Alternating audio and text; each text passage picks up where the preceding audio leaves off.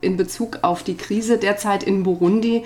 Was kriegen Sie zu hören von Partnern, von Netzwerkpartnern? Wie ist deren Situation und auch die Herausforderung an Betracht der Krise in Burundi? Zu Burundi zu sagen ist, ähm, dass die momentane Informationslage sehr dürftig ist, da zum einen einige Partner aufgrund der politischen Krise ähm, gezwungenermaßen im Exil sitzen ähm, andere Partner sich noch in Burundi glücklicherweise befinden, aber deren Arbeit einfach sehr stark eingeschränkt ist und ähm, auch die Kommunikationswege sehr eingeschränkt sind, da doch auch viele sich nicht wirklich trauen, über E-Mail, Telefon, soziale Netzwerke zu äußern aufgrund der Gefahrsituation für sie und ihre Familien.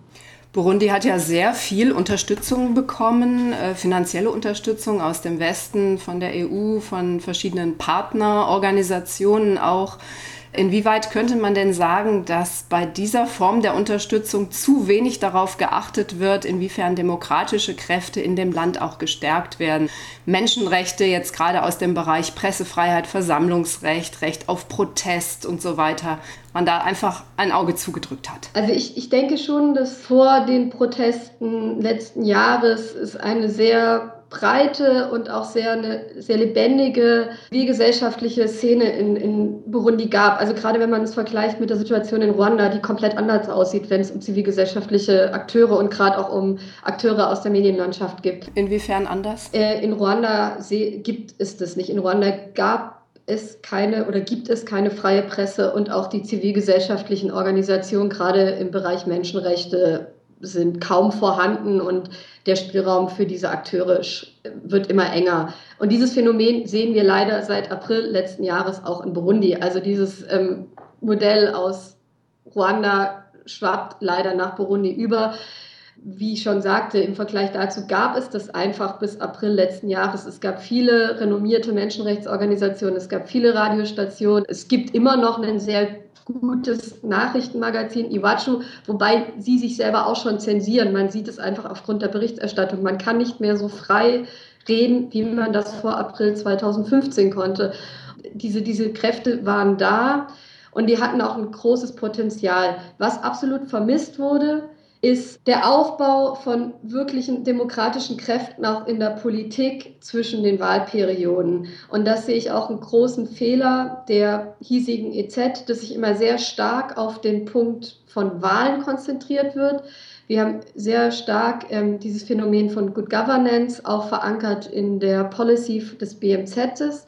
Aber Good Governance bedeutet halt nicht nur das Abhalten von Wahlen, das Organisieren von Wahlen, sondern es bedeutet hat auch den Transitionsprozess zwischen Wahlen. Das heißt, ähm, zwischen 2010 und 2015 wurde dieser Weg, wie funktioniert die Regierung eigentlich, was gibt es doch auch für Herausforderungen in der Regierungsbildung, wie positioniert sich die Opposition, gibt es Wahlprogramme, wie bereiten sie sich auf die nächsten Wahlen vor.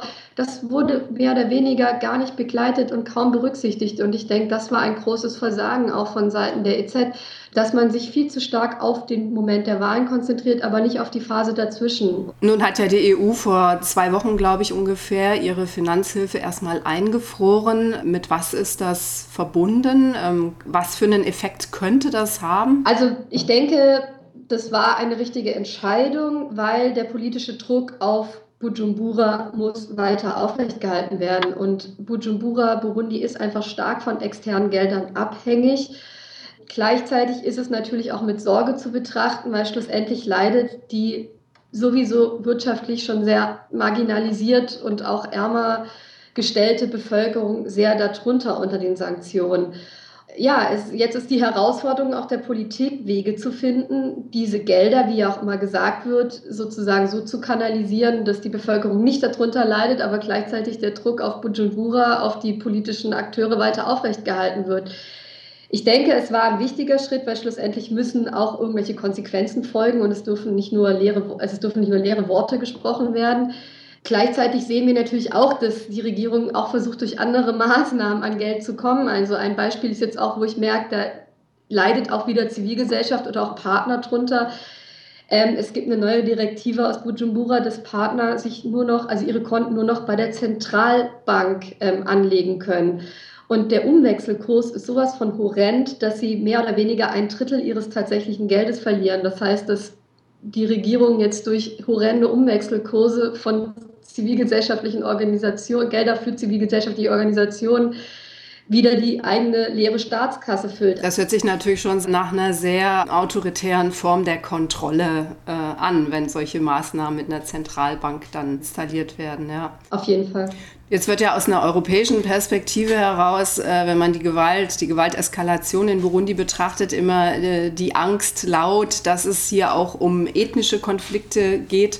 Wie ist da Ihre Einschätzung? Inwiefern besteht die Gefahr, dass ein politischer Konflikt ethnisiert wird und welche Rolle spielt die Kategorie der Ethnie? Also ich denke, dass ähm, Burundi sehr viel aus dem Bürgerkrieg gelernt hat ähm, und ähm, dass die Leute auch sehr sensibilisiert sind, wenn es um Identitätsfragen geht. Und ähm, sie auch sehr darauf sensibilisiert sind, nicht wieder in diese gefährliche Falle zu tappen. Und ich glaube, da ist präventiv auch sehr viel Arbeit geleistet worden, auch von Seiten Zivilgesellschaft und auch von der Kirche. Allerdings ist es schwer einzuschätzen. Also ich denke, es ist nach wie vor ein politischer Prozess. Ich sehe es extrem gefährlich, es als ethnischen Konflikt jetzt aufzuziehen und denke auch, dass es ist nicht so, schlussendlich ist die CNDD, FDD in sich auch gespalten und es gibt von verschiedenen Gruppierungen Elemente in der CNDD, FDD, der amtierenden Regierungspartei. Was natürlich sehr besorgniserregend ist, dass die extremistischen Kräfte innerhalb der Regierungspartei zunehmen. Also dass gemäßigte Stimmen immer mehr aussortiert werden in der Regierungspartei und auch in der Bevölkerung fehlen immer mehr diese gemäßigten Stimmen aufgrund dieser angespannten Situation. Und so eine Situation ist sehr, sehr schwer einzuschätzen und sehr gefährlich. Und natürlich ähm, muss die Politik alles dagegen tun, dies nicht noch durch ähm, verheerende Aussagen bezüglich Identitätskonstrukten ähm, noch mehr anzufachten. Also man muss einfach diesen extremistischen Kräften vorbeugen und wieder versuchen, moderate Stimmen stärker in die Gesellschaft einzubringen. Mhm. Welche Rolle spielt da die Jugend? Also kann man sagen, dass die Opposition gegen beispielsweise diesen dritten Term der Präsidentschaft auch eine Form von Jugendbewegung darstellt? Auf der anderen Seite gibt es halt die Jugend, äh, regierungsnahen Jugendmilizen. Ja, ich denke schon. Also wie ich schon sagte, es gab einfach eine sehr lebendige zivilgesellschaftliche Ebene, vor allem in der Hauptstadt Bujumbura. Also man muss wirklich trennen zwischen Hauptstadt und auch ländlichen Gebieten. Aber natürlich gab es da auch eine stark politisch bewegte Jugend. Die Bevölkerung Burundi ist, ist einfach generell, wie viele afrikanischen Gesellschaften, sehr stark geprägt von jungen Erwachsenen, Jugendlichen, die einfach auch eine Mehrheit in der Gesellschaft darstellen auch bewegt durch andere Jugendbewegungen. Im Kongo gibt es eine sehr starke Jugendbewegung. Ähm, man kennt natürlich die Jugendbewegung auf Burkina Faso und Senegal. Das ist ein neues Phänomen, was wir in Afrika betrachten, was ich als sehr beeindruckend empfinde und auch denke, das ist eine neue Generation, die andere Ideale hat, die einfach eine Elite, die einfach eine andere Generation, die aus ganz anderen geschichtlichen und politischen ähm, Kontexten kommt, ablösen möchte und sich auch immer mehr ihrer bürgerlichen Werte bewusst wird. Gleichzeitig kann man Jugend natürlich auch wieder instrumentalisieren und wieder für sich gewinnen. Also gerade ärmere Jugendliche, die sich dann doch auch kaufen lassen und durch Versprechungen, durch, durch ein wenig Geld, durch Waffen, weil sie auch eine große Perspektivlosigkeit haben. Die Jugendarbeitslosigkeit ist eins der Riesenprobleme auch in Burundi. Wie gesagt, äh, einerseits ist es sehr bewundernswert, andererseits ist es natürlich auch ein Pott von, von desillusionierten jungen Erwachsenen, die auch sehr stark politisch instrumentalisiert werden können. Also es ist, ist so beides. Mhm. Welche Rolle spielt die burundische Exilgemeinde in Europa? Man muss natürlich das auch ein bisschen unterscheiden. Es gibt natürlich eine große Exilgemeinde, die schon lange, nicht nur in Europa, auch in Kanada lebt ähm, und gleichzeitig gibt es jetzt sozusagen die neuere, gezwungenere Exilgemeinde, die einfach aufgrund der Proteste und aufgrund der Repressalien der Regierung gehen mussten und die sich jetzt sozusagen in, in Kigali, aber auch in Brüssel neu formieren.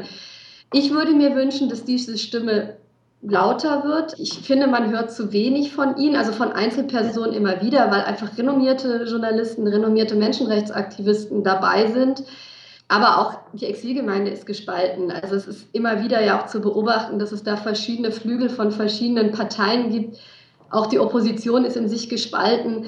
von einer homogenen Exilgemeinde kann man nicht sprechen. Ich denke, die ist sehr differenziert zu betrachten. Und wie gesagt, manchmal würde ich mir auch ein bisschen stärker ähm, noch mehr wünschen, dass sie auch noch mal mehr in Entscheidung treten, gerade wenn es um demokratische und menschenrechtliche Aspekte geht und auch Forderungen an die hiesige Politik, wie sozusagen dies wieder durchzusetzen ist. Gesine Ames, Koordinatorin vom Ökumenischen Netzwerk Zentralafrika, herzlichen Dank für das Interview. Ja, herzlichen Dank, vielen Dank.